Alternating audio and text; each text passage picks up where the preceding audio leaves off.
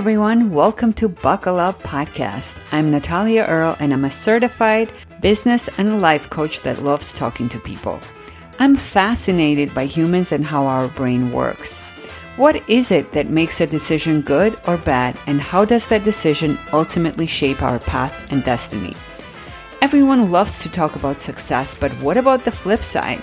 How about adversity? Failure is such a big and often necessary part of life and it's simply unavoidable. So I invite you to join me on this inspiring, honest, unpolished interview show with breathtakingly real conversations that go deep on setbacks and hardships that are part of the puzzle that ultimately lead to growth, discovery of inner greatness, and what makes us resilient. Grab your helmet and buckle up, people. It's going to be a bumpy ride. But what a ride it will be!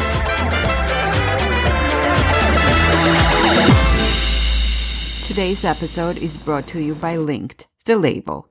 Conscious, everyday luxury jewelry.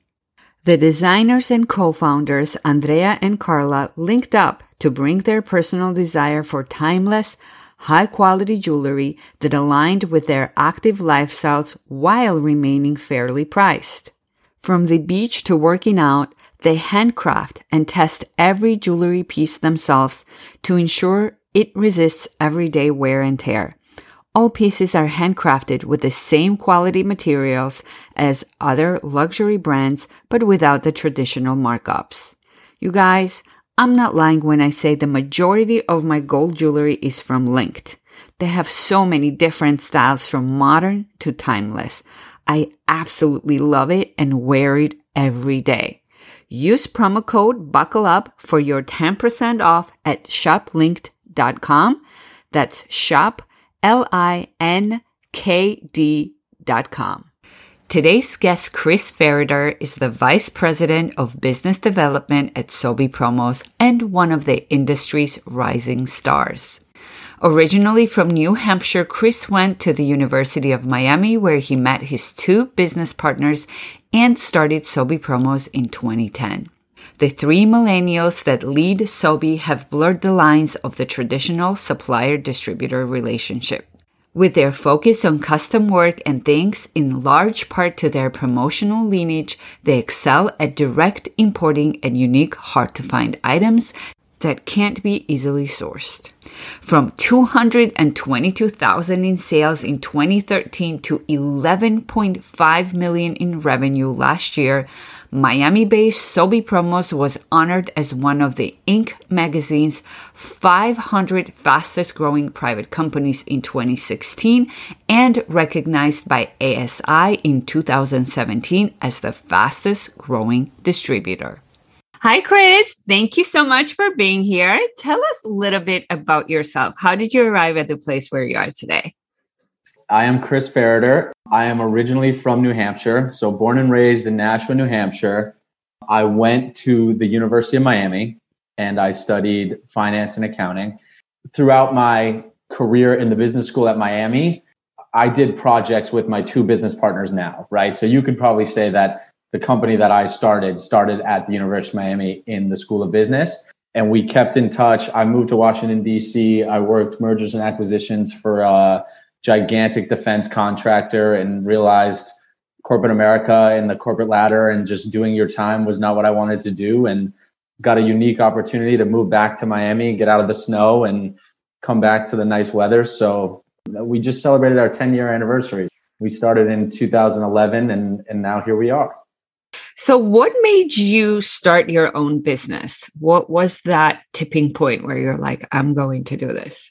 I always thought maybe I could start a business and I really liked like the entrepreneurial side of things. And mm-hmm. when I was coming up in college, that was like the big sort of to do thing. It was like the in thing was to be an entrepreneur. And nowadays it's crazy how everybody wants to do it, but it, it wasn't as popular then. And I moved to, like I said, Washington, DC, worked for a defense contractor. And my boss was probably like my age now at the time. He's like young 30s. And he was by far the smartest guy that I worked with at the company, right? I worked with vice president, senior vice president, all the way up to president of this $31 billion defense contractor. He was the one that everybody went to, no matter what the hierarchy was. He was the guy but he was never going to move up until he did his time. His career trajectory was being dictated by how long he was at this company. And to me, that always irked me, right? It was like, I'm supposed to be in this fast track program. This is going to sound arrogant and cocky. Like I felt like I was significantly better at what I was doing than the people I was working with, but I knew that that career path was drawn out. It was like five years, you'll be a director, 10 years, you'll be a vice president, 20 years, you could move up to senior vice, you know, and if you're lucky, you get named president. And I was just like, that's crazy because it should be based on what you provide to the company, right? Like what your output is. I got a, a very unique opportunity where my business partner's father was a very successful entrepreneur. We always used him when we did school projects. He was like our case study. And one year into my corporate job, he called me and said, you know, I'm looking to start another company and, and get back into it. My non compete has ended. Would you like to come down? And I took a leap of faith and I was 22, 23, and, and now here we are. So that's amazing. I definitely agree with you on this because I worked in corporate America myself for a good like 10, 12 years. I was in the hospitality industry. And what I found that the higher I went, the harder it got, more hours they demanded. It was like never enough. No matter what you did, it was never enough. I broke all the goals and all the contests, but it was like, nah, great. But next year you have to do it twice as hard. Exactly. And it was sort of demoralizing to be like, this is my first job out of college. I was all excited to do it. And like six months in, I just realized that everything was like drawn out for these people. Mm-hmm. Like you said, you break every goal that you have, you double whatever you were supposed to do, but you're not going to get a promotion over this person who's been here four years longer. And to me, that just seemed crazy. And, and we've kind of brought that mantra into SoBe where we hire a lot of people who are like, in corporate jobs would have finally realized like it's not for them and give them a chance to kind of do their own thing. So Yes. So, what is the biggest adversity that you faced as a business owner, and how did you overcome it? I think the, the hardest thing you'll always run into, and this is what I tell people who are trying to start businesses, is you have to have a supply of cash, right? Mm-hmm. You mm. just have to have somewhere to get cash because you'll always want to grow, right? Growth is always the best thing that you can do. But what eventually happens is you start outgrowing the money you have, if that makes sense. So it's like mm-hmm. you grow at these insane rates, but then you have these outstanding receivables that you have to provide to these people. It's just like being able to have some sort of cash supply to be able to grow your company will always be the biggest challenge to people trying to start companies I think in terms of like adversity as a business owner is gelling people, right? Like building a team and making sure that team fits. And we've been very adamant about who we hire. We say, we don't care about your resume or how good you are. Do you fit in with us? We kind of built like a mini family and now there's 20 of us. We've just gotten rid of people who just didn't fit our culture before, right? It's like you could be the greatest employee in the world. If you can't get along with us day to day and we can't be with you for eight, nine, ten hours a day, then you're not going to work here. And I think that has been the biggest challenge for us is you can always find work to add more people, but can you find a person who fits in to do the work? And I think that's been super important to us. And I think that will always be our biggest challenge because eventually you outgrow like your friends and family network I mean, my wife works here, both my brothers work here, my brother in law, my business partner's brother works here. And then it's all like friends of friends or some people we knew. But now we're going to get to the point where we have to hire people that we don't know. And we are hiring people that we don't know. And it's, it's just making sure that they don't interrupt the continuity you have in your culture, if that makes sense. Yes, absolutely. I agree with you because yes, your degree is great, but what can you do? Right? Exactly. Show me your performance honestly, I will ask for resumes and references, and I will never call a single one of them, and I won't read a resume because I don't care. I can teach you to do any job in the world that I need done. It's can I work with you and can I count on you when I need you to put this work in? You know, like resumes are, they feel so old school to me. They just like, I can find out anything I wanted about somebody pretty quickly via the internet, right? Or through people they know. But it doesn't define the person and how well they'll do in your role, if that makes sense. Absolutely. And when I was in a leadership position in the hospitality industry, I found that some people were great interviewers, but terrible performers, or exactly. vice versa. It's so hard till you see them in action. I think within like three to six months, you can definitely tell if someone's going to work. Like you said, people can dupe you in, in interviews very easily and write whatever they want on a resume. It's it's when you get them in the office when you really realize did you hire the right person or did you not. That's what we usually do. We have like a trial period where we say, all right, let's just keep an eye on them, see how they do. Do they fit in? Do they do good work? And then we go from there. How do you teach your staff about failure? Oh man, we just had a sales meeting and had this conversation, and it's it happens unfortunately a lot in our industry because we're reliant on other people to provide our product, right? So we're sort of most of the time we're just a middleman. That kind of simplifies it, but that's what we're doing, right? Like we help you come up with a design and an idea and price it out, but someone else is printing that product and delivering it to you. We don't see it. It might come and be the complete wrong color or the complete wrong logo, or it could be just entirely the wrong product. You just got to own it. Failure is something you have to own. You have to say, hey, look, we're sorry because consumers nowadays are so programmed to just complain because they think that you're not going to give them something back. You know what I'm saying? It's like it's like, oh, I must complain in order to get this resolved. But we've always been of the mindset that we're going to make it right no matter what. And that's what I tell our employees is we're always going to make it right. And you're going to have some pissed off people who get upset about stuff that was out of your control, or it might have been in your control and you just made a mistake. Mistakes happen. You have to understand that. We're all humans, and humans make mistakes at every level of the world. As long as you're honest and you own that, most people and the people you want to work with are accepting of that. If mm-hmm. somebody can't accept that, like, hey, you know what, I fucked up. I'm sorry. We didn't realize this was going to happen, and it did. Now I'd like to make it right.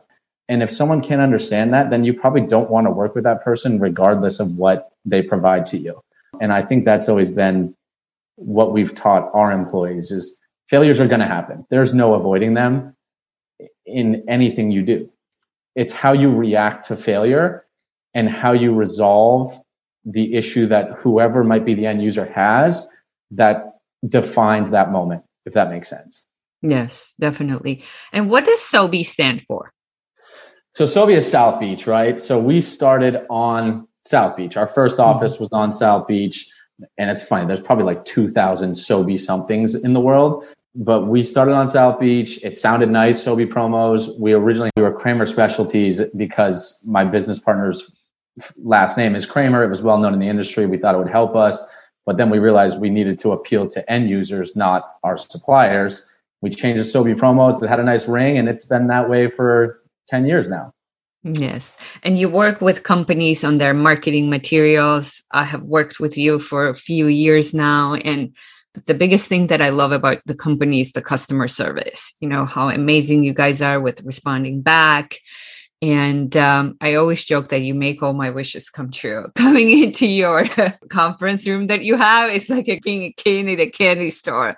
I'm like, I can put my logo on this and this and this. It's insane. Yeah, uh, that's what we do. We put logos on items. You know, we're an extension of your marketing team. Our motto that we like to use is your giveaways don't have to suck because all too often people just settle for pens and padfolios and just like things that aren't interesting. And we try and take an agency approach where we say, who are you going after? You're mm-hmm. targeting 24 year old women who might drink wine. Okay, let's come up with an item that targets that specific person. Let's just not give something that would appeal to a 40 year old man who likes to mow his lawn, right? We've just tried to be like hyper tailored in our offering and make it easy on the end user. Unless you're looking at these things all day, you don't really know what we can provide. And it's worked out. We've been recognized as the fastest growing company in the industry, you know, the second fastest growing the year after. We've maintained a 50% year over year growth rate besides during the pandemic, and we're on track to do it again. So obviously, we're doing something right. I'm glad that you have enjoyed it, and that means a lot coming from you to hear somebody say, "Hey, it's been a great experience." So I appreciate that, and thank you for being a customer. Of course, and that was going to be my next question. Talk to me about the last two years of the pandemic and how did it affect your business, and what changes did you have to make to kind of pivot with the different solutions? honestly, the pandemic is one of like my favorite stories in terms of, of what can happen to a business. We source a lot of our products from China, right? It's custom mm-hmm. manufactured there. You can do a ton of customization. It's cheaper. It's it's just the way our industry was always built is to go overseas and provide more customization. COVID was being mentioned. It was like, hey, we have this COVID coming, blah, blah, blah. Like towards the end of January, I would always ask the suppliers, they would ask us, like, how are things with you? Because in China, it was like roaring at this point and it, it hadn't hit us. It hadn't been in the United States. And it was starting to go like the Italy stories, the France stories were popping up. And so I started asking them back, like, hey, what's going on with you guys? And they were like, oh, we're fine now, but we have to wear a mask everywhere we go and uh, I was like, oh, whatever. You know, when I've been over in China, they've worn masks when they do public transport and whatnot. Like, I just kept asking that question, like, like, do you have to wear a mask? Because it was interesting to me that everyone would sign off their emails like, we have to wear a mask everywhere we go. That's like one thing they were adamant about telling me. In March or so, we had just gone to a wedding of our friends, like the last event we went to. And I told my business partners, I said, hey, this is going to happen here. Like they're going to make us wear masks. I don't know why I just was like, I couldn't uh, imagine it and you couldn't picture it, right? You could never picture the United States wearing masks everywhere they went. It just never in a million years could I have said that was a thing. I told them, I said, Hey, this is going to come here. We're going to have to wear masks everywhere we go. So we started getting email blasts to like do custom masks. And I started messing around and created like designs on them like you know like masks that i'd want to wear if i had to wear a mask it was like some things were funny some things were outrageous some things were like standard like heather gray or plaid whatever we created a shopify site our team jumped in we were like hey we don't know what's going to happen you know everyone was like we'll have two weeks and we'll be fine and we had started to see the lull in our business and obviously if events and work outings or going to work ends no one's buying promotional products everyone jumped in we created a shopify site and this is why I love Shopify to this day. I think they're one of the greatest companies in the world at how easy they make building an e-commerce site. And we created a social media, an LLC, and we launched this website called Inspire Masks.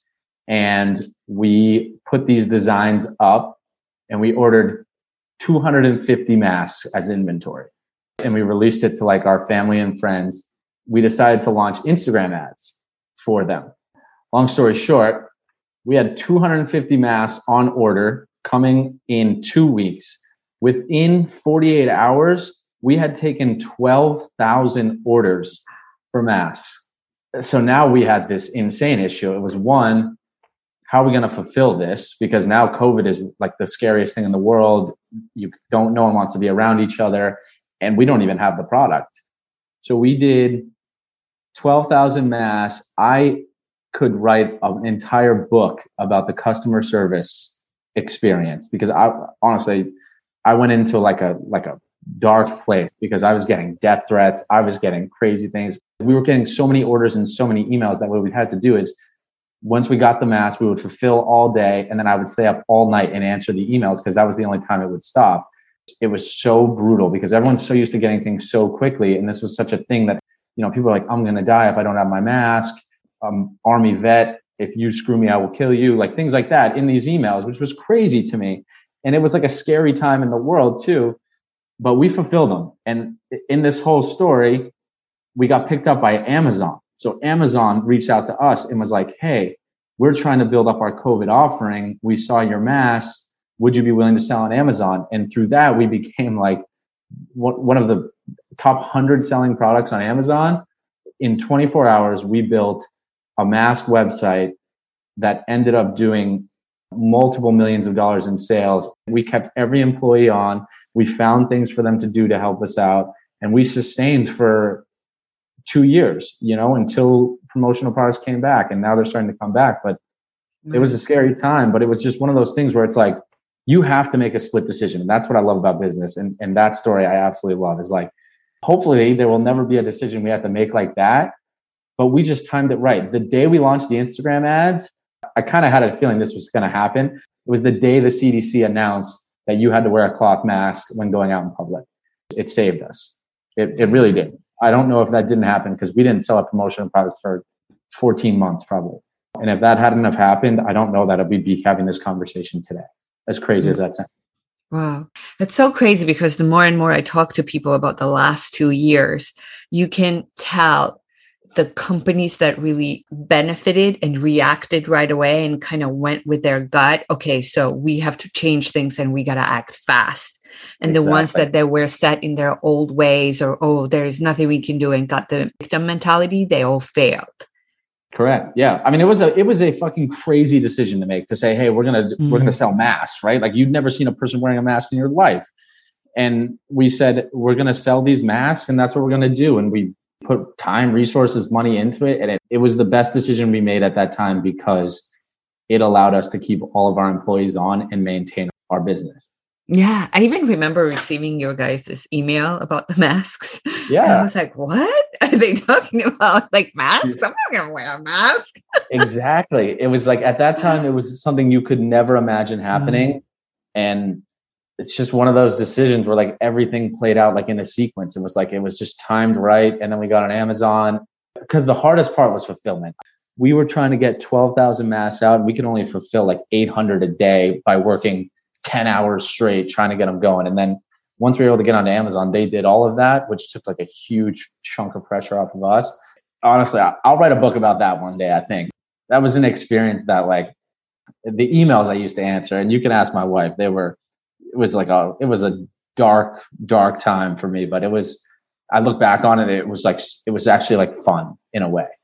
Right. Because it just kept you like it fueled you. what do we do? Yeah and yeah. we're like launching new designs from it you know like it was it was funny. But it was cool. I look back on it with fond memories nowadays. Right. So if you could do one thing differently in the beginning when you started your business what would it be? Honestly i don't know. I, that sounds so cliche to say like I'm one of those people that thinks everything happens for a reason. Mm-hmm. And like you're supposed to either learn from something or grow from something. Like you were supposed to overcome this in a way. I've always been a firm believer of that in my entire life. I don't know that I would change anything because we were such a small company. It was two or three of us. And like we mm-hmm. had to learn so much because we handled every aspect. Like you would go out, sell the product. Then I had to figure out how the hell do you collect payment for this product? Then I had to figure out how do I order this product from our supplier. Like those things were just when you look back on them, it's like now we have departments that do all of those things. I would be more aware when courting vendors, maybe because we got screwed over by by vendors because you listen to someone's pitch, and when you're a young kid, you're just like, oh, that was the best pitch ever. Nowadays, you can kind of see through the bullshit, right? You can be like, all right, mm. this guy's full of shit but back then just everyone sounded so perfect and we would just throw money at people and we got screwed in a couple ways like that. So maybe that's what i would change. I wish i just was just, just more open to like just analyzing more things because it is real money that you're spending and it is right. and it, people can sell you on anything they want. And if you're not going to see a return on it then you need to really analyze that. And that's right. what i would probably change. So chris where in life did you give up? This goes back to the other thing. Like I can't look at something and say I've ever given up on. Some things aren't meant to work out, and maybe mm-hmm. I gave up there, but I wouldn't consider that giving up. I would, I would consider that like moving on to the next thing. I've never given up on anything, I don't think. And I think that's a really terrible trait to have is giving up on things even when you're growing up is like if something doesn't work out like stick it out and then move mm-hmm. on from it and go on to something else like I dated my wife long distance for like 10 years between Miami and New Hampshire, where people were like, Hey, you should give up on this. This is crazy. And it's like, I wasn't giving up on it because I knew she was the person I was going to be with for the rest of my life. It's but amazing. yeah, yeah, it's a crazy story, but it, it worked out. I just don't think you give up on things. There are things you have to put behind you. You have to say, Hey, I'm done with this. You could quit something and say, This is not what I'm supposed to be doing, or this is not useful for me, or there's no reason for me to be here. But I don't think I've ever given up on anything. I don't. Yeah. Awesome. I've always tried to like finish something out, if that makes sense. Yeah. And that probably sounds cliche, but I'm not like a hard no. I just don't. I, am the same way. I'm almost yeah. like this cannot control me and I'm gonna yeah. finish it out. Unless That's it's exactly like right. physically hurting or you know what I mean? Yeah. Like yeah. or killing someone, right? like, exactly. But I don't think that would be giving up. I just think that's like this is not right. what I'm supposed to be doing, you know? Exactly. Exactly. So last few questions that I ask everyone. Mm. If you were granted three wishes, what would they be? World peace, obviously be number one. Second wish would be for this whole pandemic to be behind us. Obviously, that would never be a, a normal wish, but I just want to go back to our lives originally. Like that would be a wish for me. And I just want to see my kids be successful and do what they want to do, right? I have a two year old son and another baby on the way. And my wish for them would to be able to never give up on anything and fulfill any dream they might have. Mm-hmm. And where can the listeners find you, Chris? You can find me here at Sobe Promos all day, www.sobepromos.com. I'm on Instagram at, at cferriter10. I'm not very active on anything else, but I mean, I'm at, come to us at hello at sobepromos.com if you're looking for any sort of promotional products or marketing giveaways. I'm happy to help you out. Just ask for Chris. Awesome. And what would you like to be most known for? It's funny because I used to be like very about my own goals. And now that I've become a father, I'm like, right. You just, you're just no longer living for yourself, right? As crazy as that sounds. I'd like to think that like in our industry, which is a unique industry, that that people look at it as they changed the way the industry was designed because it's a very archaic and old school set in its ways industry that we've taken a new approach to. And I hope that when it's all said and done, people say, Hey, Sobe promos did differently mm-hmm. and they showed us the new way. That's the legacy I want to leave on the promotional products industry. And I would be very happy if that's all that came from. Wonderful. Well, thank you so much for being here. Thank you so much for sharing your journey with us today. It was a pleasure having you. Absolutely. Thank you so much for having me. It was awesome talking with you, and I appreciate your time.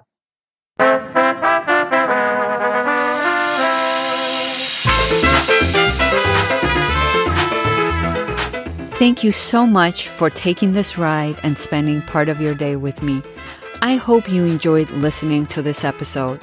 And if it inspired or impacted you in any way, and if you got anything helpful out of it, don't forget to subscribe. It would mean so much to me if you left a quick review and shared this podcast with others on your social media platforms. And of course, don't forget to tag us. Stay true to yourselves, friends. Until next time. Adiós. Arrivederci.